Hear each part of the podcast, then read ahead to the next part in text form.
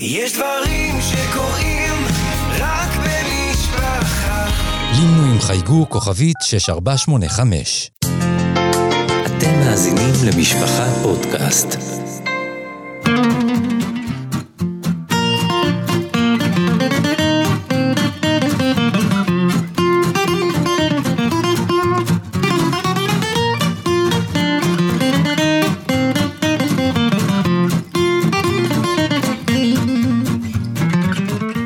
שלום וברוכים הבאים לעוד פרק בסדרת הפודקאסטים קורת רוח. איתי כתמיד, הרב אפרים זמן גלינסקי. ידידי הטוב, אבישאול אלתר גרובייס. והנה אנחנו בפרק חוף זין, זך, פרק 27, ואנחנו הולכים היום רב אפרים לדבר על נושא, אני חושב, הנושא הכי מעניין שיש.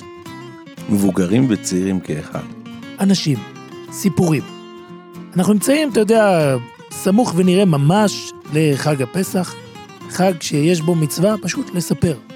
יש דיון באחרונים, אני בטוח שאתה יודע, למה לא מברכים על המצווה הזאת. וכל מיני ניסיונות לדון. מסתבר שלספר זה סיפור די מורכב. אני ראיתי רב שלמה זלמן אומר באיזה מקום, שעצם הברכה, אשר קידישנו במצוותיו וציוונו לספר ביציאת מצרים, זה כבר יהיה הסיפור עצמו, אז ממילא אין טעם להמשיך את הסיפור. אנשים נוטים מאוד, אה, בפרט אנשים למדנים וכמוכם, נוטים מאוד מאוד לזלזל בנושא של סיפורים.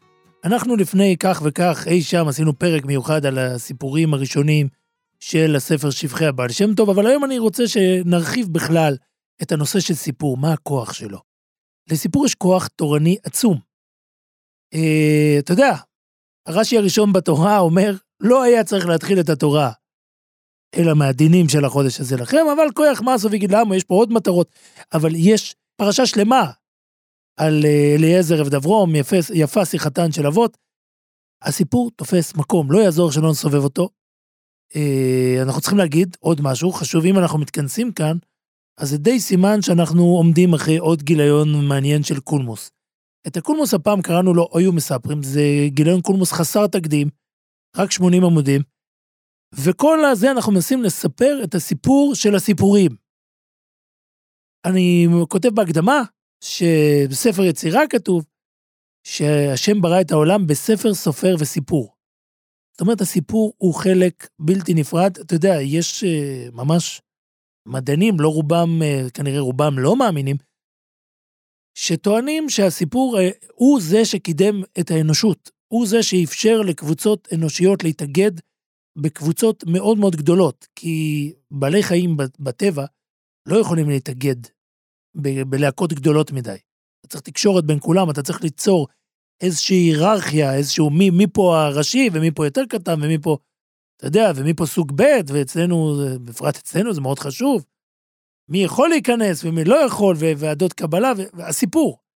אתה בעצם אומר שאידיאולוגיות גדולות הן תמיד מסביב לסיפור מסוים. כן, זה, זה לא רק אידיאולוגיות, זה אפילו, אם תרצה, הסיפור של הכלכלה העולמית, בסוף, בסוף, בשביל, תחשוב על זה, אתה נכנס לסופר, אתה עושה קנייה גדולה, ומה אתה נותן למוכר?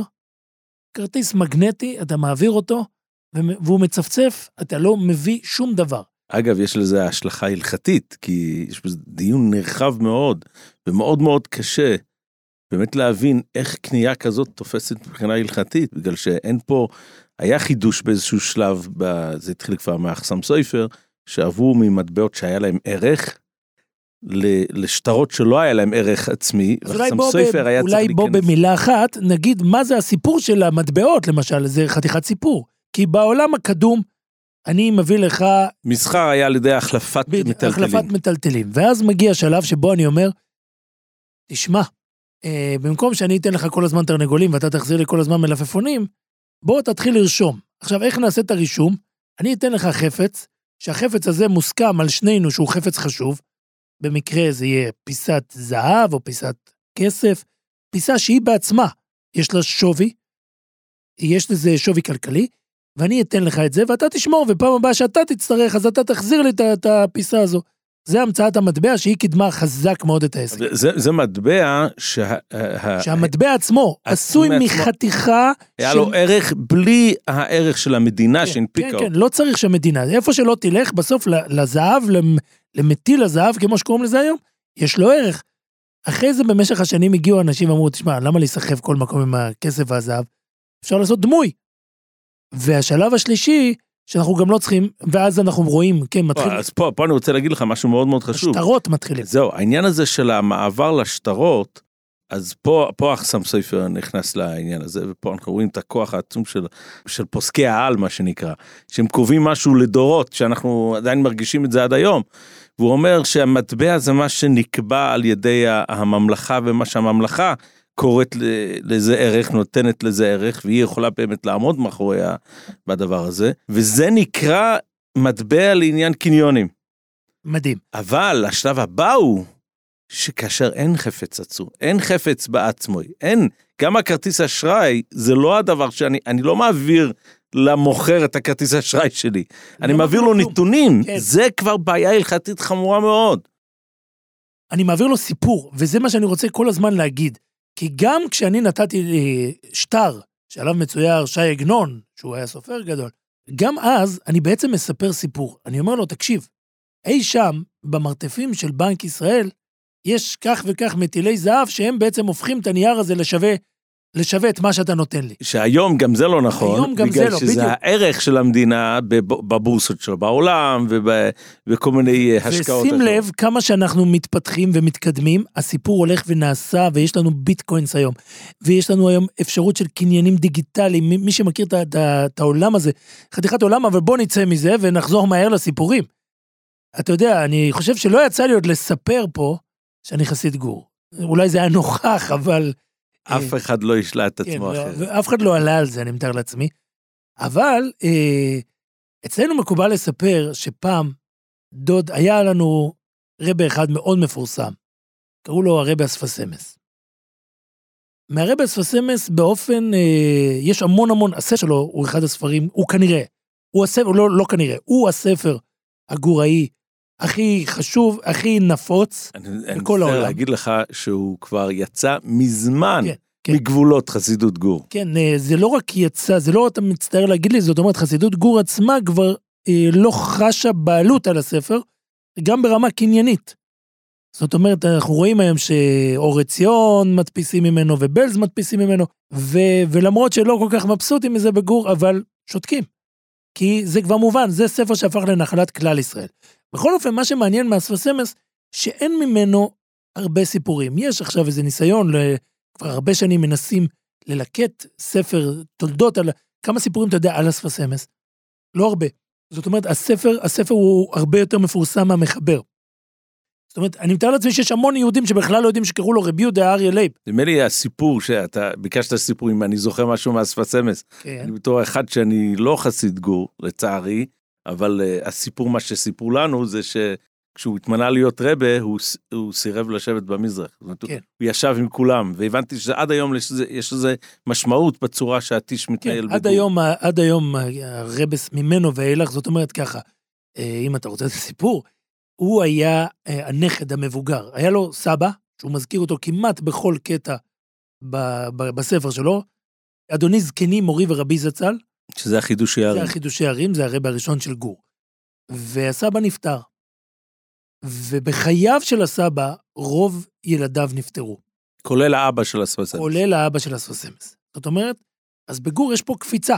יש פה אבא, סבא כאילו, ש... מהסבא לנכד ישירות. וזה לא עובר ישירות. כי כשהוא נפטר, כשהספסמס נפטר, הוא נשאר אה, אברך בן 18. שהחידושי הערים נפטר. כשהחידושי הערים נפטר, בכ"ג אדר, הוא נשאר, אה, הנכד, הספסמס, נפ- נשאר נכד מאוד צעיר, בגיל 18. והוא לא רצה לקחת את האדמו"רות. ארבע שנים, כל גור נסע לח, למק- לעיר שנקראת אלכסנדר. היום זה בתוך לודג'. הרבי רבי נחם אלכסנדר, זה לא רבים יודעים, יש פה איזה ארבע שנים, הוא היה רבי בסך הכל משהו כמו ארבע שנים, הוא נפטר גם בחודש אדר, י"ח אדר, ואחריו אספסמס עדיין היה אברך מאוד צעיר, הוא לא רצה להיות רבה, אבל פה כבר הכריחו אותו, הסבתא ביקשה, ואז הוא אמר שהוא לא ייקח את זה כמו הסבא, הוא הפסיק כמה וכמה דברים. הוא הפסיק, אה, דבר ראשון, ללכת עם הבגדי לבן בשבת, התחיל ללכת, עם אה, קפטה שחורה כמו שהיום יש... בגדי לבן היה סימן היכר לאדמו"רים לאדמו"רים, רבים. אני הבנתי שרבי סול מרוז'ין היה האדמו"ר הראשון שהפסיק לכל הפחות בימות חול אה, ללכת. יכול להיות שזה בגל- ב- בבועלין, באזורים האלה. אה, אה, זה עדיין נחשב בשבת. היו הולכים עם בגדי לבן והוא הלך עם קפטה פשוטה. עוד דבר, הוא לא הסכים לשבת בראש השולחן. הרבה לפניו, רבי רבינך, היה לו המון אה, חידודים בהומור, אז הוא הפסיק, ל, ל, יש מנהג של רבס עד היום במקומות מסוימים, לשים י"ב חלות, 12 חלות.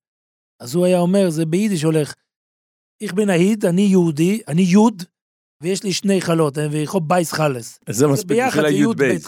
אבל בואו נצא מזה, והסוסמס היה ממנו הרבה סיפורים. היה לסוסמס בן, אני מקווה שאתם מחזיקים ראש. לסוסמס יש בן, קוראים לו עם רמז כמה צפוי. פעם ניגש מישהו ושאל את האם רמז, תספר משהו מהסבא. מהאבא, סליחה. אז האם רמז אמר לו, תדע לך, היה סיפור אחד שהאבא היה מספר אותו כל שנה, חוזר עליו. אבל זה היה סיפור שהוא ממש הקפיד על הניסוח שלו, והוא היה מקפיד ללכת למקווה לפני זה. הוא היה אומר את הסיפור הזה בדחילו ורחימו, ואז אה, הסוף היה, מה שנקרא הפאנץ', היה מעשה ברב לייזר, טאופן. כל החכמים שהיו מסובים בבני ברק. זה בעצם הסיפור של יציאת מצרים. זה המייסה היחידי שהוא היה מספר. לא יודע אם היחידי, אבל זה הסיפור, זה הסיפור. אצל, אצל רבס יש יותר מסתם הלצה, יש פה הסיפור של יציאת מצרים. ושים לב, עד כמה אה, דיברנו על זה, צריך לומר, אנחנו פגשנו שבוע שעבר אה, יהודי מאוד מאוד מעניין, מאוד חשוב. כבר הרבה שנים אני חולם באמת אה, ללכת לרעיונותו, אבל אתה, אתה זה שדחפת את זה בסוף. אז קוראים לו הרב מאיר צבי גרוזמן. הרב מאיר צבי גרוזמן במשך שנים היה מרצה, יש לו ספר שנקרא מפנקסו של מרצה, מלא סיפורים ספר יפים. מרתק למי שלא מכיר. אגב, זה כבר לא ניתן לקנייה. אבל יש, שאלנו אותו אפילו. אבל יש את זה באוצר חוכמה, אני אספר לך, במה- אוקיי. במהדורות החדשות, אתה יכול להציץ. אה, ויש שם עוד כמה ספרים שלו. היהודי חיבר בחייו כמעט אה, 20 ספרים לדעתי. הוא מסתום האדם היחידי בעולם שלזכותו אנשים מכירים היום את שושלת אוסיאטין, כי כן. בלעדיו פשוט לא, לא היינו אה, מודעים בכלל נכון. לאדמו"רים הוא, אוסיאטין. הוא חסיד אוסייתן, ממש אה, כמה דורות, סיפור לנו באריכות, תאלצו לקרוא קולמוס, או את אחד הספרים של הרב גרוזמן. אה, באוסייתן, אנשים לא יודעים, זה היה פה חצר הומייה בתל אביב. שלושה דורות של רבס, והוא ראה את כולם. היום הוא ממשיך לסדיגורה. בעצם אבי השושלת פה בתל אביב, רבי ישראל, היה נקרא האדמו"ר של האדמו"רים. נכון. זאת אומרת, האדמו"רים הגדולים שבדור היו מתבטלים כלפיו. נדמה כן. לי ששמעתי ממך פעם שהבארן מבלז, שהיה נחשב... אה, יכול להיות ששמעת, זה לא ממני, אה, אבל אה, יש, יש דברים בגו. בוא, בוא, בוא נמשיך רגע. ומה שהוא מספר, אנחנו ניסינו להבין אותו כהוגה דעות, שזה עוד דבר שהוא עושה חוץ מלספר סיפורים על רוז'ין, הוא היה מרצה במשך שנים. והוא מבין, וניסינו להבין מה הסוד של הסיפור, מה הסוד של המדיום הזה. אני, אני המון המון חוקר את זה, כי אני קראתי במחקר מסוים, שבן אדם שומע את המילים היו היה פעם, הוא מיד קורא אוזן. אה, או אפילו באנגלית, המחקר נעשה באנגלית, once upon a time, כן. ו... אה, אמרת את זה יפה. ואני עבדתי על זה. ופשוט רואים אה, קשרים מסוימים שקורים במוח, זאת אומרת, בסריקות של FMRI, רואים את הדברים האלה. מדהים. ומה שמלמד אותנו, המוח האנושי מורגל לחשוב דרך סיפורים. אנחנו הורגים עובדות, נתונים לכדי סיפור. וסיפור העל, אה, הוא, הוא, יש לו מטרה מאוד מאוד חשובה בחיים שלנו.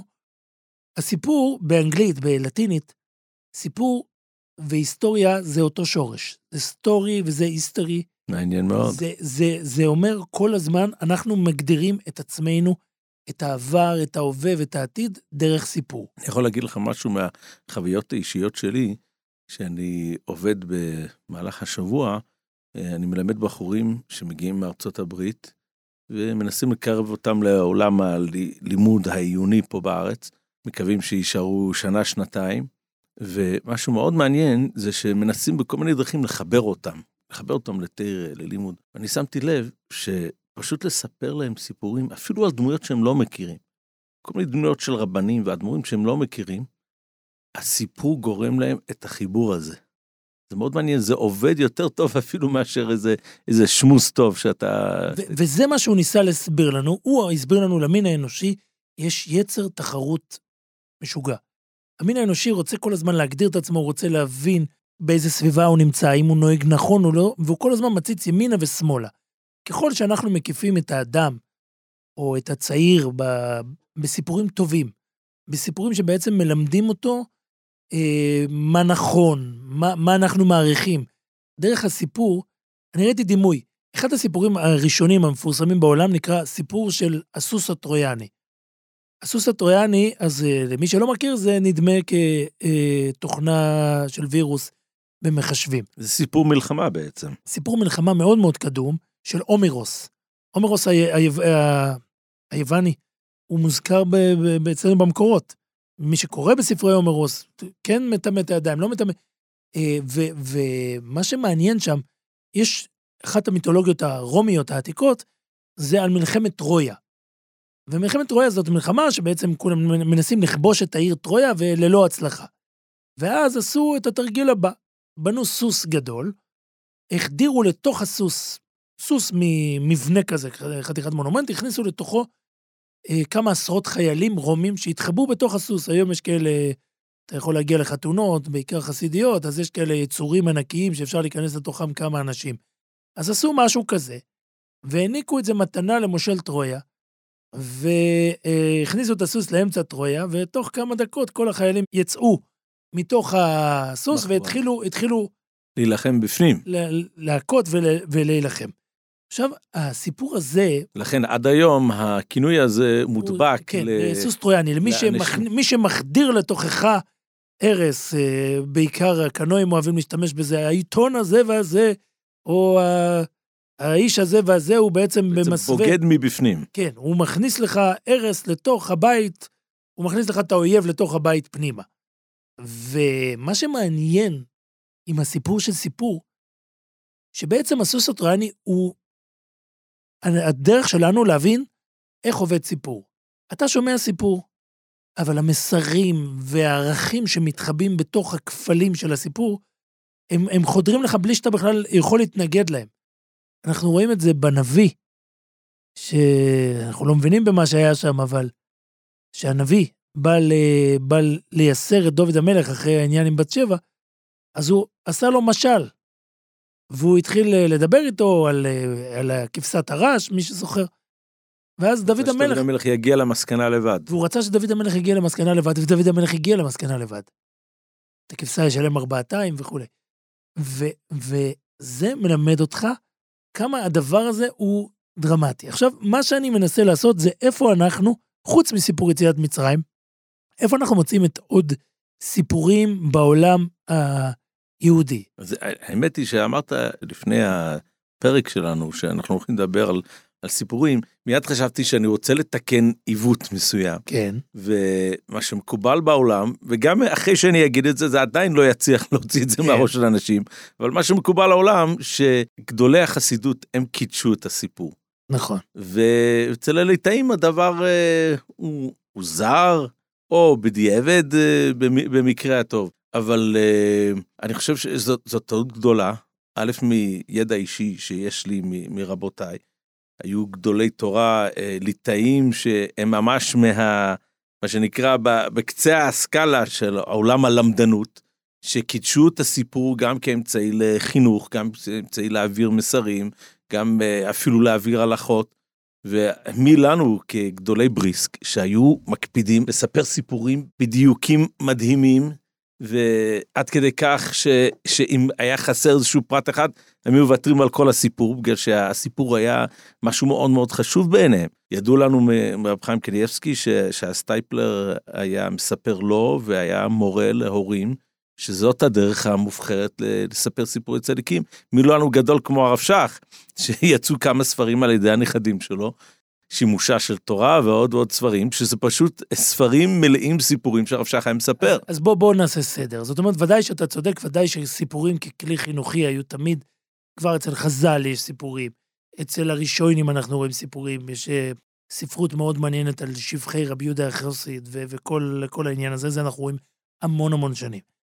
מה שאנחנו לא מצאנו אצל גדול אליטה, זה סיפורים שאין להם מסר ישיר. כמה יפה, דברים לא מצאנו. יפה, נכון. זאת אומרת, זה- לא נמצא את זה, מה... כאן ההבדל המרכזי זה- עד לדור האחרון, עד לדור של רב חיים קניאבסקי, שבימים אלו אנחנו משלימים שנה הסתלקותו, וזאת אומרת, עד, עד לדורו, באמת הסיפורים שהיו מספרים על גדולי ליטא, היה להם איזשהו מסר בין אדם למוקם, בין אדם לחברוי, לעומת סיפורי חסידים, שגם איזשהו מויפס, זה, זה גם אה, יכול אז, להיות. אז זהו, שיש הבדל. המופסים זה בדרך כלל, סיפורי השבחי, זה עוד מצאנו הרבה לפני החסידים. מצאנו את זה על הארי. יש ספר שבחי הארי. כותב את זה לכאורה רב חיים ויטל, אה, שאלות. אבל יש תפילה מהבן איש חי דומני, לפני שעוסקים בשבחי הארי, לפני שמדברים על צדיק, לפני שמשבחים אותו, זה דבר אחד, זה אנחנו מכירים. מה שיש חידושים מעניינים בעולם החסידות, יש כמה חידושים. א', סיפורים שאנחנו לא מבינים את הפאנץ' שלהם. סיפורים שאנחנו לא מבינים לאן הם הולכים. כמו למשל המקרה הכי הכי מפורסם, שהוא לא מפסיקים ללמוד אותו ולהגות בו, זה סיפורי מעשיות של רב נחמן ברסלבר. זה סיפורים שהם ספק משלים, ספק, זה סיפורים מאוד מאוד מאוד מעניינים. הוא אמר פעם, אצל האנשים מקובל לקבל, לספר סיפורים כדי, לפני השינה כי רוצים להירדם. אני רוצה לספר סיפורים שיעירו אנשים. עכשיו, זה דבר אחד. יש עוד דברים, אבל אני חושב, אני חושב שזה אפילו חריג בעולם החסידות. נכון. אה, בכלל, חריג עולם כזה של כתיבה מפורטת, מאוד חריג, ודאי לדורו. אבל אה, עוד דבר חריג, שהקדישו לזה הרבה זמן, זאת אומרת, זה ממש הרבה זמן, לא רק ביום דה פגרה, וזה גם בזמנים רציניים. ועוד דברים, אנחנו, יש לנו אה, מסה מאוד מאוד יפה ומעניינת על, על רבס שסיפרו סיפורים. היה רבי ינקלה ורבי צקל מפשבורסק. רבס שהיו יושבים ומספרים ביאנקל היה מקפיד לא להגיד דברי תורה, אני חושב, אבל סיפורים הוא היה... היה סיפורים מוכן. וסיפורים מדויקים בגליציה, זה מאוד מאוד נפוץ. עכשיו, יש עוד למשל אני ז'אנר... חושב אבל ש, שכדאי, אם הזכרת את השמות שלהם, אולי להגיד איזה שתי מילים עליהם, כי אני חושב שהציבור, בפרט הציבור ליטאי, לא יודע על מה דיברת עכשיו. אז זה שושלת בית פשבורסק, זה מאוד מעניין, הם, הם לא, הם, הם, הם אתה מגיעים יודע שלקח לי הרבה זמן עד שידעתי לבטא את השם הזה? לפשבורסק. כן. כן. כי אין שם אותיות היגוי. זה פ', ש', ו', נכון? פשבורסק לא הייתה עיר חסידית, צריך לדעת את זה, היו שם הרבה והרבה לפניהם, הם, הם בסך הכל מאוד מאוד מאוחרים. יש לנו ספר קדום, אחד מספרי היסוד, ספרי, מספרי היסוד הראשונים החסידים, שנקרא אור פני מוישה. זה רב מוישה מפשבורסק, הוא נחשב סופר. אה, תסתכל בספר הזה, מה שמעניין בו, אני זוכר עכשיו, אה, לא יכול לספור, אי שם לפני כמה שנים ראיתי, יש שם כמה עשרות הסכמות, ממש ברמה חריגה. המון המון המון המון הסכמות. באחת מהן כתוב שם בני הרב רב זושה אה, מהנפולי, הם כותבים הסכמה והם כותבים שמקובל אצלם שכשהוא היה כותב את דברי תורתו, יצא אש מהקולמוס. זה כתוב בהסכמה של הספר, תבין כאילו על מה מדברים. ואז העיר פשבורסקי היא לא, אבל הם לא ממשיכים שלו, הם, הם בכלל נחשבים, הוא נקרא אה, גבירצמן, הוא רבי ציקל גבירצמן, הוא, הוא מגיע הוא מגליציה. פעל לפני השואה ומיד אחרי השואה. הם הגיעו בלגיה לפריז, וצרפת. לפריז ואז לאנטוורפן. היום, הרבס הגדולים באנטוורפן, הרבה הכי גדול היום באנטוורפן, אולי יש שיאמרו הגדול באירופה, אני לא יודע, בשנים האחרונות נכנסו קצת ויז'ניץ למשוואה, אז זה שונה, אבל אה, זה רב לייביש מפשעווארסק. והוא נכד. הוא נכד. אבל בכל אופן, מה שהיה מעניין איתם, יש ספר, סדרת ספרים שנקראת י"ג אורות. ויש שם המון המון סיפורים, והם מאוד הקפידו לדייק בסיפורים. הם בעיקר מספרים מבית צאנז. Mm. מהדברי חיים ובניו, ב- ברמה מאוד מאוד מאוד פשוטה, משהו מאוד מפורסם כיום זה שבכל מוצאי שבס אני חושב הרבה מחלק שום. כן. זה כבר התחיל מהרבה רבי צקל אני כן, חושב, כן, והיו וזאת- נוערים אליו מכל אירופה. מכל אירופה. כן. אבל אה, אה, יש... זה מה- סגולה לפרנסה, זה ה... אז מה שמעניין, אה, ידידי הרב מוישה רויטמן, אה, משפיע חסידי, ניסה לעשות, לפענח איך עובד. יש גדולים שהיו בעד לספר סיפורים. איזה סיפורים מספרים? יש כאלה שהיו נגד, אפילו אצלנו בגור, אני יכול להגיד לך, מאוד מאוד, יש ז'אנר של סיפור, של סיפורי קפדות. סיפורים של אה, רבה שמישהו התחיל איתו ונשמעו אצל שנוסוי, זה לא, לא הוציא את שנתו וכאלה דברים. זה למשל בפולין מאוד לא מקובל לספר את זה, למרות שסיפרו כאלה. בגור שלהם זה ממש לא מקובל. וזה יושב למשל על וורט, שאמר הרב רבנך מאלכסנדר, מקודם הזכרנו אותו. כולם יודעים שמי שקרא מגילת רות יודע שבועז התחתן עם אה, רות המואביה. והיה שאלה על השידוך הזה. אם אה, אנחנו מקבלים גרים ממואב, לא מקבלים גרים... זה היה חידוש של בועז. זה היה חידוש גדול של בועז. אומר הרב רבינך, באותו לילה כתוב שהוא נפטר, בועז. אחרי שהוא התחתן איתה הוא נפטר. אומר, תחשוב מה היה היום, בטח כולם דיברו, שמה? או, זה הראיה שהוא לא צדק. הנה קפיידה, הנה קפיידה, זה הרג אותו במקום. הוא עשה משהו, וזה אומר, מה שהוא רוצה להגיד, אתה לא יכול לדעת, והמשיח יצא מה... בדיוק, מאותו המשיח חתונה. יצא מהסיפור הזה, ואתה לא יכול לדעת אף פעם מה גרם למה. זה עוד דבר מאוד מאוד חשוב לדעת. הרב, אה, למשל, אחד הרבס שאנחנו מביאים, ש, שמאוד היה ביקורתי כלפי סיפורים, זה היה רבי יוליש מסטמר. הוא אה, שם לב למי, לאופי האנושי, שמאוד קשה לו לדייק בסיפורים. הוא למשל היה סיפור שמאוד מאוד חביב עליו. אני לא יודע אם חביב עליו או על אלה שדיברו בשמו, שהיו מתארים שהיה פעם אה, שני שודדים שותפים. אחד היה יושב בתוך הבית, דואג לסדר את כל הדירה ומכין ארוחות, והשני היה יוצא החוצה וצד ומלסטם את הבריות. זה היה החוזה ביניהם, הוא דואג ליחסי פנים והוא ליחסי חוץ. באחד הימים יושב השודד שרץ בחוץ והורג אנשים ואומר לעצמו, תקשיב, אני מחרף את נפשי כל יום, אני מסתכל למוות. אנחנו מתחלקים חצי חצי. אנחנו מתחלקים חצי-חצי, ההוא יושב מתפרזט לו שם בבית. אז הוא אומר, היום אני חוזר, אני הורג אותו וגמרנו. באותו יום יושב השני ואומר לעצמו, תשמע, ההוא כל הזמן רואה עולם, אני קבור פה בתוך הבית. ומה, לאן זה הולך? היום הוא בא, אני שם לו רעל בתוך האוכל. ואז נגמר הסיפור, ההוא חוזר הביתה באותו יום עייף וזועף. הורג את השני. הורג את החבר ומתיישב לאכול. וזה נגמר הסיפור. בזה נגמר הסיפור. הסיפור הזה הוא סיפור מופלא. מה שהיו שואלים אחרי זה, מי סיפר אותו? ויש הרבה סיפורים כאלה שאתה בעצם מנסה לשאול את עצמך, מי בעצם המוקד של הסיפור?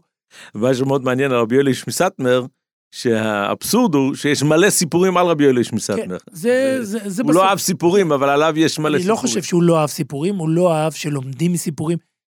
יש עוד ז'אנר שלם שצריך לדון בו. אגב, אה, הרב שטיינמן היה מטיל ספק כמעט בכל סיפור שהיו מספרים לו. כן, זה, זה, זה, זה אופי של להטיל ספק. ועוד רגע, אני בדיוק על זה רציתי לדבר. יש לי פרק ענק של אה, תיאור על זייפני סיפורים, כי במשך השנים מסתבר שז'אנר הסיפורים הוא משהו שפורח, אנשים מאוד אוהבים, זה מאוד מאוד הולך מהר, ואז אנשים פשוט התחילו לבדות סיפורים. אחד המקרים המפורסמים זה על אה, גבאי של אחד האדמו"רים, שאחרי פטירת הרבה שלו פשוט היה מאוד מאוד לחוץ. הוא היה מאוד מאוד לחוץ, מה אני אעשה? מה עכשיו הרבה הולך, עד עכשיו הייתי יושב פה בחצר, ופה ושם, אתה יודע, יהודים מגיעים, נכנסים לרבה, דוחפים כמה קצת טיפ לגבאי, מה, מאיפה אני הולך לחיות? אז הוא נכנס לרבה ואומר, מה אני עושה אחרי שאתה הולך? הוא ראה שהרבה על ערש דווי. הרבה אומר לו, תקשיב, אחרי שאני הולך, אתה מספר סיפורים, אתה תראה, אנשים ישלמו לך על זה. ומה שקרה, באמת ככה, והרבה יצא מעיניים, ויהודי התחיל לספר סיפורים, והפרנסה התחילה לזרום. עוברות כמה שנים, ומלאי הסיפורים נגמר. אז היהודי התחיל לתפור לפי מידה. והכסף זרם, אבל אז היהודי עצמו התקרב לערש דווי, והתחיל לעשות חשבון מה קורה לפני שהוא עולה לבייס דין שמעלה, ואם חסר משהו, הוא התחיל לשמוע את הסיפורים חוזרים אליו. הוא התחיל לשמוע שכל העולם מדבר על הסיפורים שלו, וזה כבר נהיה לא נעים. ואז הוא נכנס לאחד הרבס, אני לא רוצה להגיד שמות, אחד הרבס שהיה מפיץ את הסיפורים שלו. והוא אומר לו, אני, יש לי וידוי, אתם מספרים בשמי כל מיני סיפורים, בדיתי אותם מליבי. וזה לא ממש מדויק מה שזה. הרבי הזה שהיה יהודי חכם מאוד, נועץ בו מבט ואומר לו, אז מה אתה רוצה להגיד, שאתה שקרן? אוקיי, אז אני לא מאמין לך. אבל, אבל, אני רוצה להגיד לך משהו מהניסיון האישי שלי ושל הרב גוט. במשך השנים שעשינו רעיונות לקולמוס, לפני שהרב גרובייז אה, הצטרף אלינו, לברכה, אז אה, היינו פותחים כל ראיון עם המרואיין, עם סיפור שמספרים או עליו, או על הנשוא של הראיון, אם היה תלמיד של איזשהו רב מסוים, מספרים סיפור וזורקים לו את הסיפור לראות אם הסיפור הוא נכון או לא. כן. אני רוצה להגיד לך שאף פעם הסיפור לא היה נכון.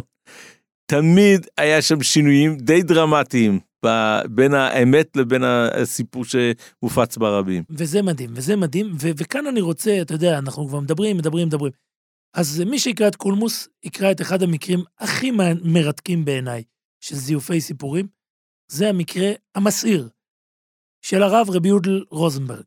מדובר ביהודי תמיד חכם, גאון אדיר, רב של כמה קהילות, בסוף ימיו חי במונטריאול. אני ממש מפרט אותו, אני די חושד שהוא היה לו, הייתה לו איזה קרבת משפחה לחסידי גור. אה, הוא בכל אופן מגיע מהמיליה הזה, אה, הוא חסיד לובלין בחלק מהזמן, ומה שהוא עושה, אה, הוא גם כתב ספרים מצוינים, אגב. כתב ספרים מצוינים בהלכה, בהגדה, בפלפול, כמעט בכל הוא תחום. גם תרגם את הזוהר, אני חושב. הוא תרגם את הזוהר, בתרגומי הזוהר יש לו המון המון הסכמות, והוא כתב כמה ספרים מעניינים על אה, סיפורים. עכשיו, בניגוד לכל כותבי הסיפורים הרגילים, אצלו לסיפור תמיד יש אבא. הוא תמיד אה, לא מספר את הסיפור בשם עצמו, יש לו ספר שנקרא נפלאות מהר"ל. נפלאות מהר"ל זה על רבנו המהר"ל מפראג. ושם יש לו סיפורים שהוא מספר שהוא מצא את זה בכתב יד עתיק מכתב ידו של חתנו של המהר"ל. הרב כץ נראה לי קראו לו. כן, רבי יצחק כץ, הוא מתחיל לספר בשמו, כאילו הוא כותב את זה בגוף ראשון. יומן כאילו של, של מערי כץ, יומן שבו הוא מתאר כיצד הוא והמהר"ל ברו ביחד את הגולם, איך הלך הטקס, איך הם הלכו לשם, איך, איך המהר"ל נפגש עם, עם, אה, עם המלך. רגע, יצוין, יצוין. הוא לא זה שהמציא ברור את שלא, המושג ברור שלא, ברור שהיה שלא. גולם, כן? ברור שלא. ו- והדבר, והדבר היותר מעניין מבחינתי זה שגם יש איזה רגליים לדבר שהוא, שהוא עצמו לא, לא זה שכתב את החיבורים האלה, אלא קנה אותם ממישהו, את כל זה תעיינו, ארוך ארוך ארוך. מה שיותר מעניין, מסתבר שלימים הוא הגיע למונטריאול. ושם הוא חיבר ספר על אחד הדברים שצצו באותה תקופה, אה, שזה החשמל בהלכה. ופה בירושלים יושב יהודי, צעיר, רב שלמה זלמן. רב שלמה זלמן אוירבך, שהוא עצמו כותב באותה תקופה ספר. גם הספר שלו עוסק. למעשה אחד הספרים היסודיים הראשונים על הנושא של חשמל. מה, מה מצבו ההלכתי. ו... באו אליו בביקורת, אז גדול לירושלים. למה אתה כותב ספר שבא להוכיח שחשמל זה לא בוינה? מי, רבי יוסי זלמן נדמה לי שאל אותו. מי בכלל חשב שחשמל זה יהיה בוינה? אולי זה יהיה טויפר, אולי יהיה משהו אחר? לא האמינו ש... ובסופו של דבר אנחנו יודעים שחזון איש הגיע ואחז שזה בוינה. נכון, נכון, והוא מתכתב... הספר של בחזון שלמה זלמן נהיה רלוונטי אה, יותר ברור מתמיד. לגמרי, ומה שמעניין, שרב שלמה זלמן בשלב מסוים, ככה הוא כותב, חילופי מכתבים שנחשפו, הוא שולח מכתב למונטריאול, הוא מגלה שיש שם מישהו שכתב ספר, והוא מתחיל להתכתב איתו, והם מתווכחים, וזה לא קל. והוא שולח לו את הספר מירושלים, את הספר שלו, הוא אומר, אולי הרב יידע אנשים בספר שלי, יש ביניהם התכתבות מאוד מעניינת. אחד הנכדים... איפה ההתכתבות הזאת נמצאת? אני לא מכיר אותה. אני אראה לך אותה, אני פרסמתי את חלקה במאמר. אמ, אחד הנכדים של רבי יודל רוזנברג, הוא יהודי שחי היום איתנו, הוא ראש ישיבת הסדר, הנכד שלו הוא הרב יהושע בן מאיר, שהיה פעם ראש ישיבת אה, שבות ישראל באפרת. כן, אני חושב שהישיבה לא קיימת במתכונתה. הוא גר היום בקריית משה, כמה שידוע לי. הבן שלו זה אחד מהאלופים הגדולים בצבא, אלי בן מאיר, והם כולם נכדים של רבי יהודה רוזנברג. ומה שמעניין, שהוא היה קרוב קצת לרב שלמה זלמן, והוא מספר שהוא פעם הוא, הוא קורא לו מורי ורבי. אז הוא מספר שהוא דיבר עם מורו ורבו, ודיבר על הסבא ועל העניין הזה של הספרים. ואז הוא מספר שרב שלמה זלמן אמר לו, גדולי לודג' ראו שהנוער באותה תקופה נסחף אחרי ספרות זרה ואחרי זה, והם ביקשו ממנו שיכתוב אה, ספרות, שיכתוב ספרות על טהרת הקודש, אני מעריך בזה. אני מעריך בזה מאוד, אני כותב גם, אה, יש מאמר שלם שאני לא, ממש לא רוצה לחשוף אותו פה, כי אני רוצה שתקראו, אבל על הנושא של ספרות בלשים. מסתבר שרבי יודל רוזנברג קרא את הסופר ארתור קונן דויל, שרלוק הולמס. שרלוק הולמס, והוא לקח למעשה, שאב השראה ממנו. אה, קראתי בהמון המון ספרים שמתארים את פולין, יהדות פולין שלפני המלחמה. ספרות הבלשים הייתה הספרות הכי נוכחת והכי חזקה אצל הצעירים. מעניין. ויש לזה סיבה. באותה תקופה קורים שני דברים בעולם. אה, דבר ראשון, המשטרה. המשטרה מאוד מתפתחת. אם בעבר, אתה יודע, תופסים בן אדם, מכניסים לו מכות, אה, פתאום מתחיל נושא של חקירות מודרניות, שצריכים ראיות וצריכים הוכחות וצריכים את כל הדבר הזה, וזה יוצר ספרות בלשים מאוד מרתקת. ויש משהו שהוא הרבה יותר מהותי בעיניי, ואני כתבתי על זה. תנועת הנאורות סבורה שבן אדם יכול, על ידי השכל שלו, להבין הכל.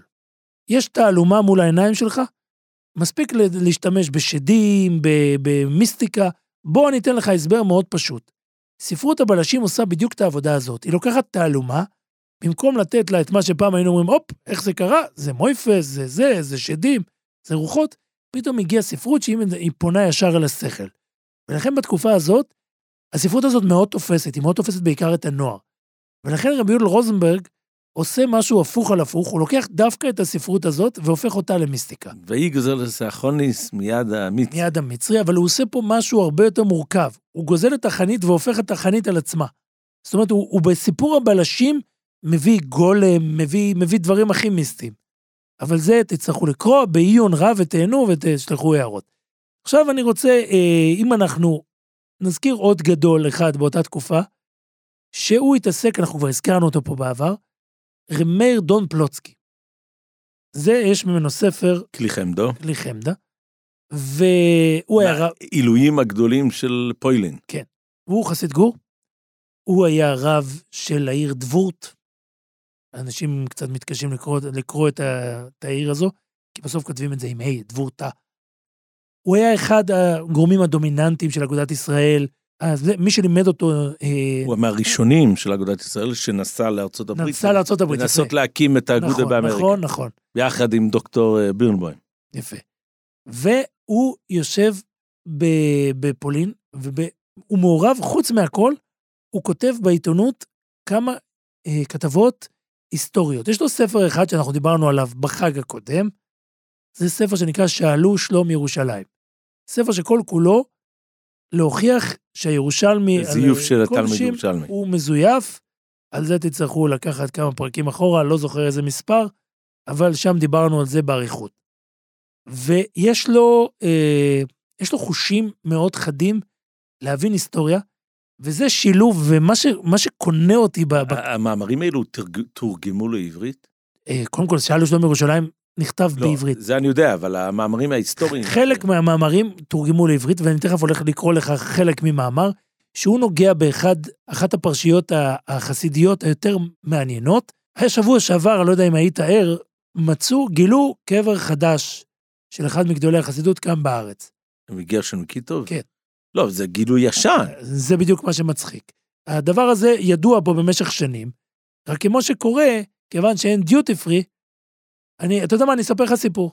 סיפר לי יהודי חסיד בלז, אחד מהמחנכים הגדולים בבלז, הוא נסע לפני 20 שנה, אולי אפילו 30, שיפתחו את מסך הברזל, ואז התחילה התופעה של נסיעות לקברי צדיקים באירופה. הוא התחיל לנסוע למשבוש, הוא עשה מסע אוקראינה כזה, הוא נכנס לרבו, כבוד קדושת מרן האדמו"ר מבלז, הוא נכנס להיפרד אה, שהוא נוסע. ואז הרב אומר לו ביידיש גליצאית, עומר אנזינן ברב גרשן קטבר, תזכור ממני כשאתה נמצא אצל רב גרשן קטבר. הוא היה בטוח. אותו יהודי טס ופתח בוועדת חקירה שלמה איפה נמצא הקבר, הוא נסע לקיטוב, הוא נסע לפה, הוא נסע לשם, זה טוב. רק כדי לגלות שהאוצר נמצא פה בהר הזיתים בירושלים. אז באמת בש- מדובר, תחשוב על זה, דור ראשון, גיסו של הבעל שם טוב, אה, עולה לארץ, ויש על זה סיפורים אלף לילה ולילה ואגדות.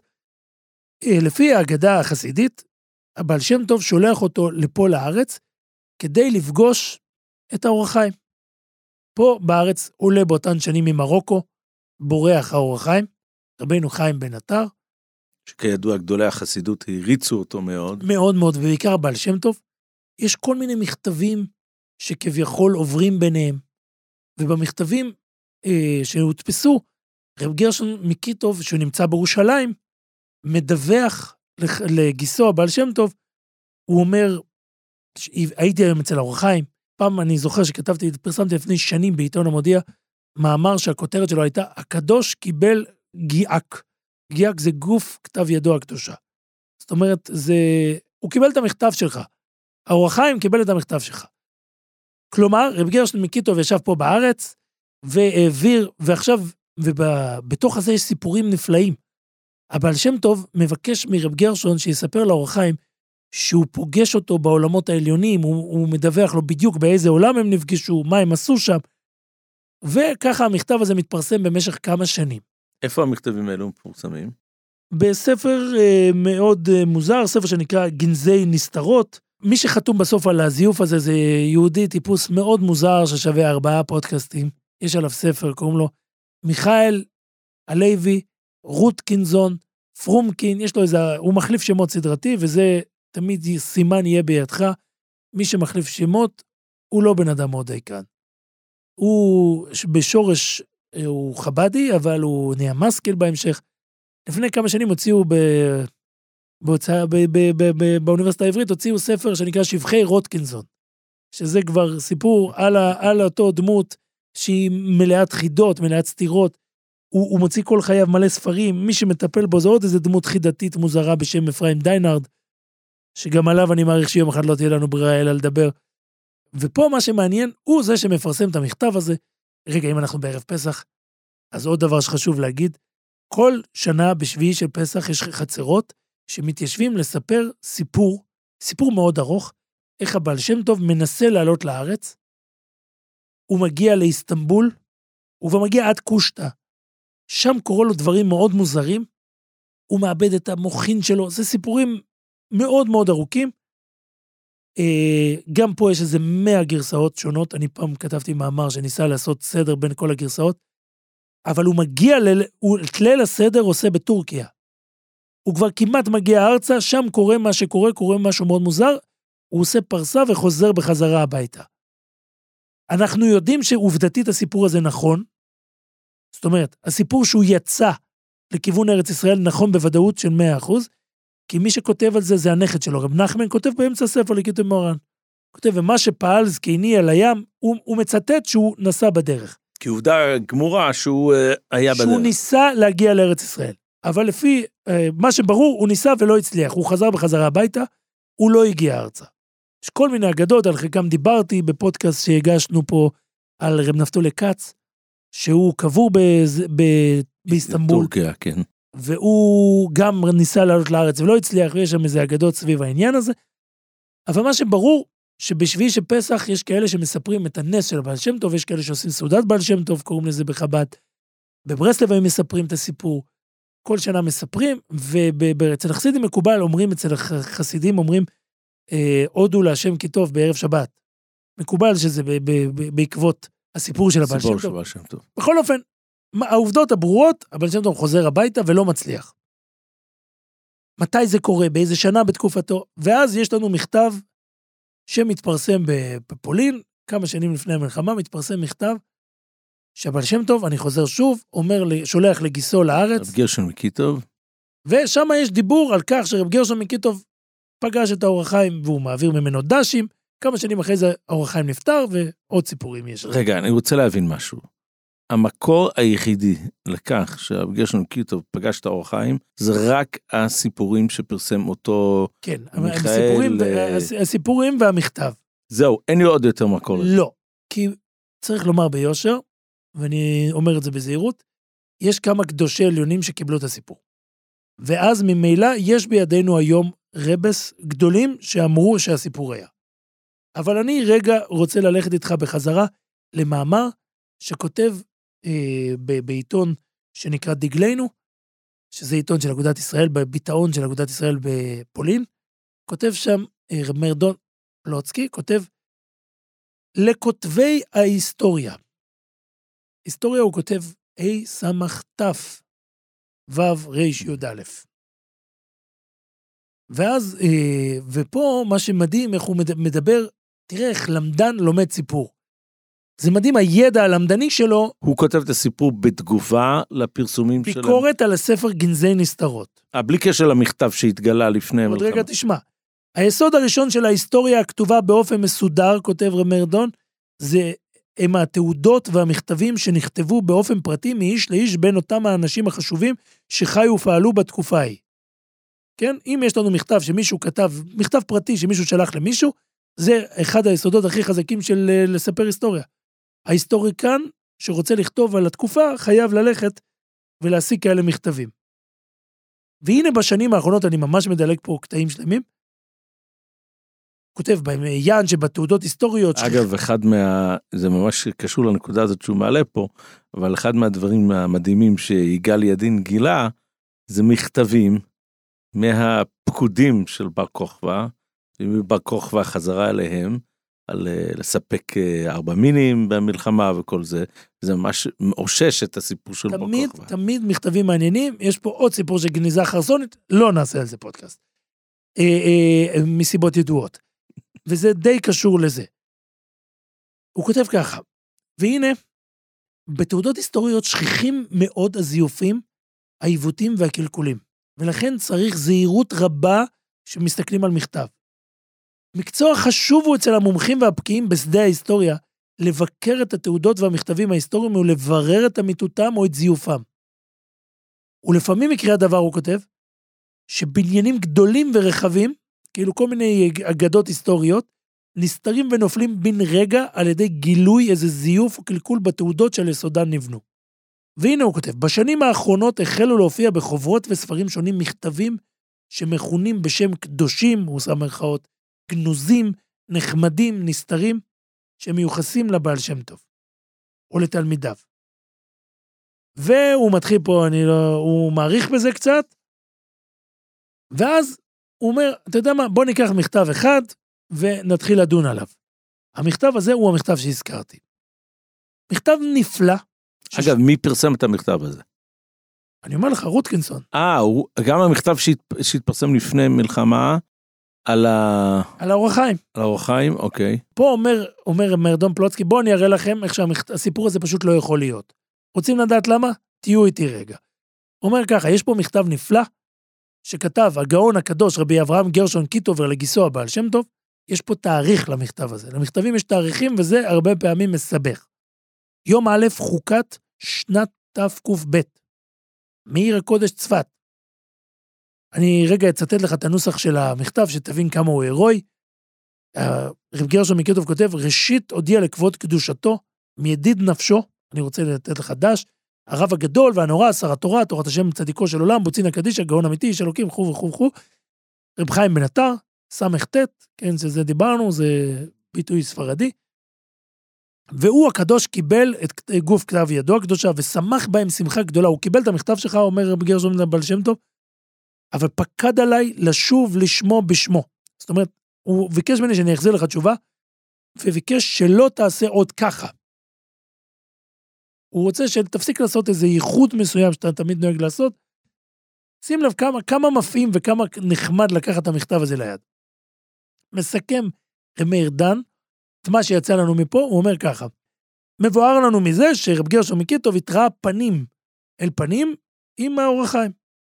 והוא כתב, עכשיו הוא אומר בוא בוא, לדעתי הוא כותב אי אפשר הדבר כלל, זה פשוט לא ייתכן. הם לא יכלו להיפגש. רוצה לדעת למה. הוא אומר, כשרב גרשון מקיטוב הגיע לארץ, האור החיים כבר לא היה חי. סיימנו את הסיפור. ולעומת זאת, המכתב שכתוב מיום א' חוקת שנת תקב, פשוט בזה, בתקופה הזאת רב גרשון מקיטוב עוד לא היה בירושלים. הוא לא היה עוד בארץ. איך אתה יודע, הוא שואל. אז הוא אומר ככה, רב גרשון מקיטוב עבר בדרך לארץ, וזה אגב מסלול שכולם עשו, איך מגיעים מאירופה, מבוהלין, לארץ, בימים שאין מטוסים, עוברים דרך טורקיה, אז הוא עבר דרך קונסטינופ, קונסטינטופול, איסטנבול של היום. באותו מכתב הוא כותב להם, הוא בעצמו, רב גרשון מקיטוב בעצמו מדווח מכתב מקושטא, הוא כותב לבעל שם טוב מכתב משם. אבל פה מגיע היהודי התלמיד חכם הזה ואומר, אני מכיר ספרים. יש ספר, לא יודע אם יצא לך פעם לראות, שנקרא שו"ת נודע ביהודה. נודע ביהודה. אבן העזר, סימן ע"ג. אתה יכול לראות את התשובה הזאת, אני בדקתי אותה. תשובה ששולח הנוידע ביהודה ללא אחר מאשר רב גרשון. רב גרשון מקיטובר. אנחנו יודעים שהנוידע ביהודה היה לו קשרי משפחה עם הבעל שם טוב. נכון, קשרי משפחה רחוקים, אנחנו דיברנו על זה פעם. אבל אה, מה שמספר פה, אנחנו יודעים שהנוידע ביהודה שולח את המכתב שלו, זה מכתב תשובה מעניינה של אישה אחת שיצאה להלה, סיפור שלם, תשובה הלכתית עמוקה ומסובכת. זה לא מכתב שלומים. ובספר התשובות הוא שולח את המכתב רב גרשון מקיטוב, יש התכתבות על זאת. ואנחנו יודעים שבאותה תקופה, רב גרשון מקיטוב נמצא בטורקיה. כשהוא מקבל את התשובה מהנוידא בידי, איך אנחנו יודעים את זה? כי דרכו, בעצם דרך רב גרשון מקיטובר, הנוידא ביהודה מנהל פולמוס הלכתי לא פשוט, עם החכם שגר בקושטא, קוראים לו רבי יצחק בכור דוד. אומר, אומר, אה, אומר מרדון פלוצקי, מי שרוצה, פשוט תקראו את הסימנים שם, מסימן ע"ב עד סימן ע"ד, זה שלושה סימנים שעוסקים באותו עניין. אני יודע באיזה סיפור הזוי שקורה שם, אני יודע באיזה כותב לרב גרש, מסובכים בסיפור הזה, קשורה לזה אחת המשפחות החשובות בפולין. המעשה שהיה ככה, היה אישה אחת הסתבכה, יצאה לה שם רע, הם היו מאוד מאוד מקושרים לשלטונות, ולכן אה, רב גרשון קיטבר ואני יודע ביהודה שטיפלו בתיק הזה, הסתבכו. הסתבכו, רב גרשון קיטבר לפי האגדה החסידית נאלץ לברוח מ- לארץ בגלל הסיפור הזה. עכשיו, אותה משפחה הלכה והשיגה תמיכה. מי שתמך בה היה הרב של איסטנבול, שהוא הרב יצחק בכור דוד. ולמעשה הנוידא ביהודה מתכתב ומתפלמס איתו, עם, דרכו של כן. גרשון מקיטוב. הוא היה שליח שלו כנראה. אבל מי שמעורב בסיפור הזה זה גם רב ברש, בנו של הפני יהושע. כל, כל פולין, כל, כל אירופה הייתה מסובכת סביב הסיפור הזה. ואז הוא אומר ככה, יש ספר שנקרא שו"ת רבינו חיים הכהן. שם יש דיון באותה שאלה. כי אומר, מרדון אומר, נכון, יש בעיה אחת בכל הסיפור של, של הנוידא ביהודה, שאין לי תאריך, אני לא יודע מתי כל הפולמוס הזה יתעורר. אבל הוא אומר, על אותה שאלה, יש ספרי תשובות שיש בהם תאריכים לשאלות, ויש ספרי תשובות שאין עליהם. הוא אומר, אותה שאלה, יש דיון באותה שאלה עצמה, שהוא, יש עליו בשו"ת רבינו חיים הכהן, שם יש תאריך. והוא הוא היה בטורקיה בחיים הכהן? לא, אבל הוא, אני לא יודע בדיוק מקבל את התשובה שלו ודן עליה. ושם יש תאריך כ"ד תשרי, שים לב, שנת תקד. אומר רב מאיר דון, ברור לכל מי שקורא את התשובה הזאת, שהנוידא ביהודה ראה את התשובה הזאת, והוא מתכתב עם התשובה הזאת. ולכן אנחנו יודעים שכל ההתכתבות בין הנוידא ביהודה לרב גרשון מקיטוב, היה סביבות השנה הזאת של זה, זה קורה אחרי התאריך הזה, של תק"ד. תקד. אוקיי? והוא ו- עדיין לא בארץ. הוא עדיין לא בארץ, הוא עדיין בטורקיה. עכשיו, עוד דבר שאנחנו יודעים, רגע, והאור חיים הקודש נפטר באיזה שנה? תק"ג, תק"ג. ולכן התאריך עצמו שכתוב במכתב תק"ב, הוא חייב להיות מזויף, כי רב גרשון מקיטבר עוד לא נמצא אז בארץ. לכן הם לא יכולים להיפגש. אפשר ליישב בדוחק, שהיה איזושהי נסיעה מוקדמת אולי. שהוא היה וחזר לטורקיה, אבל מי שמכיר את השנים ההם זה לא ממש נסיעות שקופצים וחוזרים, והוא גדל, אין לנו שום הוכחה. ואז הוא ממשיך להביא עוד הוכחות, עוד הוכחות אחרות שסותרות למעשה את הסיפור.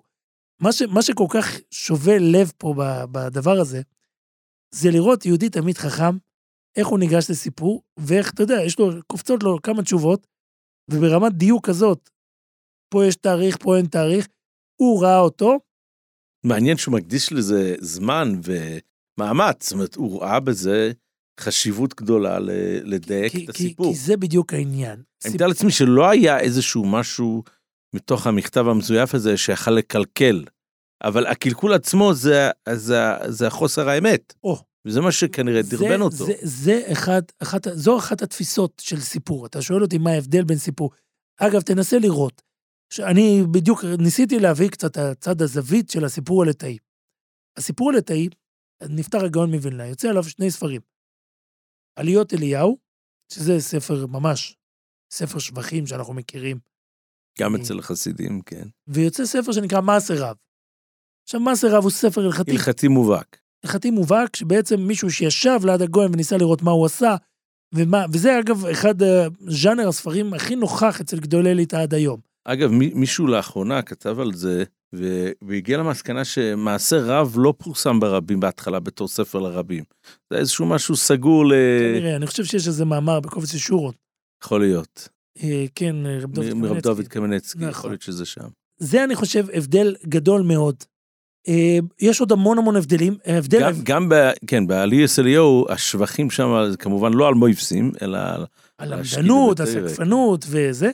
יש גם ספר על, ש... על רבי צלב ששם אנחנו רואים גם קטעים באמצע, יש ממש הפסקות ו... ועם קטעים באמצע של מוסר, מה לומדים מזה. אה, אה, בליטא יש יותר ז'אנר של משלים, אנחנו מאוד מאוד נוכח. המגיד מדובנה, שהוא תופס מקום עצום בליטא, ואצל הגויין עצמו. ואפילו אצל החופץ חיים, אתה יודע, זריצקי וסייעתו הוציאו משלי החופץ חיים. ואני חושב ששם המוסר השכל הוא מאוד חשוב. אצל חסידים אנחנו מצאנו עוד דבר שאולי איתו כדאי לסיים, זה שלפעמים הם היו מספרים סיפור כדי שהסיפור עצמו יפעל ישועה. זה הזכרנו את זה אצל הרב גוזמן באמת. זאת אומרת, לפעמים היו מתיישבים במלווה מלכה, יש סיפורים, יש אה, שלושה סיפורים מפורסמים שנהגו לספר היו אדמו"רים שהיו משתמשים עם סי- לספר סיפור כדי לפעול לישועה. בלילה לפני ברית מילה לתינוק, אז יש וכנחת. אצל חסידים, אצלהם זה ברית יצחק. אז ספרדים יושבים ולומדים זוהר. גם עושים סעודה. כן, גם חסידים עושים סעודה.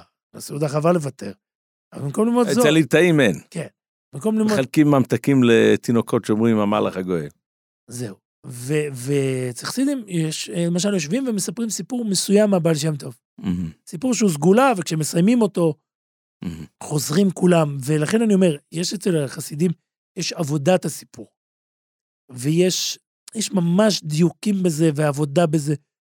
ואין ספק, כמו שאמרנו, הסיפור הכי חשוב, סיפור יציאת מצרים, הוא שכחנו הסיפור, לדבר. הוא הסיפור שבעצם, הסיפור שלנו כעם. הסיפור שמרכז אותנו, זה גם הרב גוזמן דיבר על זה בצורה מופלאה, איך בונים אומה. אנחנו ממש רואים את זה בתקופה מסוימת, איש שגם חייבים להזכיר אותו לפחות. יש לו פירוש על הגדה של פסח. אחד מגאוני גרמניה, הרב מאיר ליימן, מרקוס ליימן בשמו הלועזי. יפה, והיה גם דוקטור. היה דוקטור והיה הכל. יהודי שנלחם בשתי ידיים להקים את היהדות בגרמניה. ממש, אנשים לא מבינים איזה מלחמה, מעניין לקרוא את זה. ההשפעה של הספרים שלו עד היום. אבל היום כבר הספרים עברו עיבודים ועניינים, ואנחנו רואים ממש אנשים גדולים שהבינו כמה מה הכלי, הכוח של הסיפור. כמה הכלי של סיפור הוא כלי חשוב. והם ישבו והתמסרו, ו- וזה, וזה לקח לו זמן, אתה רואה, הוא עצמו עוסק, יש לו ספרים על ירושלמי הגאות, יש לו גם עיתון שהוא מעביר הוא היה דרכו הראשון שהוציא את מאמרים השקפתיים. העיתון הישראלית, ויש לו פירוש של הגדה של פסח. אז מה שאני אומר, יושבים אנשים ומספרים יציאת מצרים, ואחד הדברים שאתה שם לב, כולם אומרים את זה מבחינה הלכתית. הרי את יציאת מצרים אנחנו חייבים לזכור כל יום וכל לילה, מזכירים את יציאת מצרים בלילות, לא מזכירים. אז מה ההבדל בין ליל הסדר לכל השנה? או, שאלה של רב חיים מבריסק. נו, ומה יש, התשובה? יש כמה גרסאות מה הוא בדיוק ענה. אבל הדבר הראשון שהוא אמר שזכירה זה רק לזכור בקיצור וסיפור זה או, לתאר באריכות, סיפור. דרך שאלה ההבדל- ותשובה. דרך שאלה ותשובה זה חלק מהותי מהסיפור. הסיפור זה פשוט, הרי מה, מה אנחנו אומרים? אפילו כולנו חכמים, כולנו נבונים, כולנו יודעים מצווה עלינו לספר. זאת אומרת, יש חיוב, אנחנו רואים את זה בגמרא שם בערבי פסוחים. אתה נמצא, אתה מכיר את כל הסיפור, אין כבר מה לספר לך. יושב רב חיים קניאבסקי וצריך לספר עוד הפעם את הסיפור. לסיפור עצמו יש כוח. כתב את זה יהודי בשם הרב גלינסקי, הוא כתב, הסיפור עצמו הוא, תנסה לחדד שוב את הרעיון, זה רעיון נפלא. זה לא האמצעי, זה המטרה. אנחנו רואים את זה ב- אפילו קולון חכמים, כמו שאתה אומר. אין לנו. מטרה אה, ש... להגיע לתוצאה, למסקנה. עצם אנחנו הישיבה, לחזור על המילים, לחזור אנחנו על... רוצים אותו לחיות. את זה מחדש. זה בדיוק הסיפור. הגמרא אומרת שאפילו אם יושבים שני תלמידי חכמים, הם יודעים את הכל, הם... תיארנו סיטואציה שיושב בן תלמיד חכם אצל אבא עם הארץ. נכון. הוא צריך לשמוע את זה הוא את הסיפור. צריך לשמוע מאבא שלו את הוא צריך הסיפור. להתחבר דרך האבא לדורות הקודמים. זה, זה, זה סיפור מדהים. אם אתה רוצה, זה הסיפור הכי מופלא שיש בעם שלנו. יושב בן, אתה כתבת את זה, זה קורה בדור שלנו. יש, קורה את מה שחז"ל הבטיחו, מה שהנביא הבטיח, עיר אבו נער בזקן. יש שם בנים שחזרו בתשובה, האבא קצת יותר רחוק, ולפי התורה יש לו מצווה לשבת ולהקשיב לסיפור של האבא. האבא צריך להגיד לו, עבדים היינו לפרעה במצרים. ואתה יודע, אי אפשר לסיים בלי הוורט המאוד מאוד מפורסם. אצלנו נוהגים לומר אותו כל שנה לפני הגדה של פסח. כתוב, מתחיל בגנות ומסיים בשבח.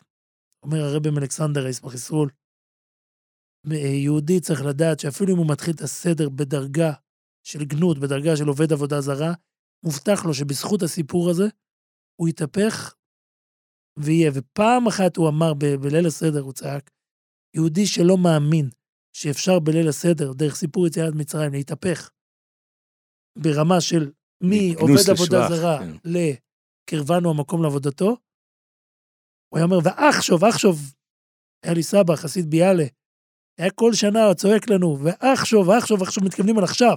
עכשיו קרבנו, זה לא עכשיו של אז, זה עכשיו של עכשיו, הסדר, זה בכל דור ודור. תשפ"ג. החבצקרס אומרים, אתה יודע, אי אפשר לא להזכיר אותם, הם כל כך קשורים לסיפור החסידי. אני בכוונה דילגתי עליהם.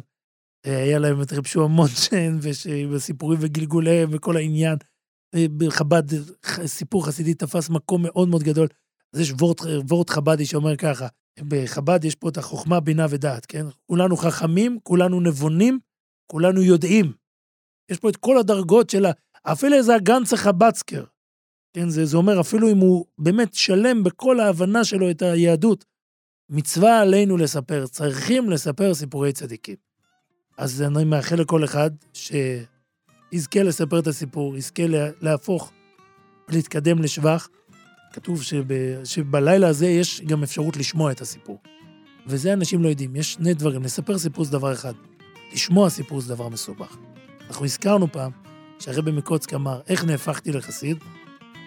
הייתי מגיע לאיזה זקן אחד, הוא היה מספר סיפורים. הוא סיפר ואני שמעתי. אני שמעתי, זה אומר, אני שמעתי דברים הרבה יותר עמוקים שאני לא יודע אם הזקן עצמו הבין. ובואו, כל זה אפשר להשיג בליל הסדר, אז שיהיה לכם, אם רק נשכיל לשמוע. אז שיהיה לכם חג כשר ושמח, הגות יונטב. תשמעו סיפורים, תספרו סיפורים. תהנו גם מהקולמוס. בדיוק.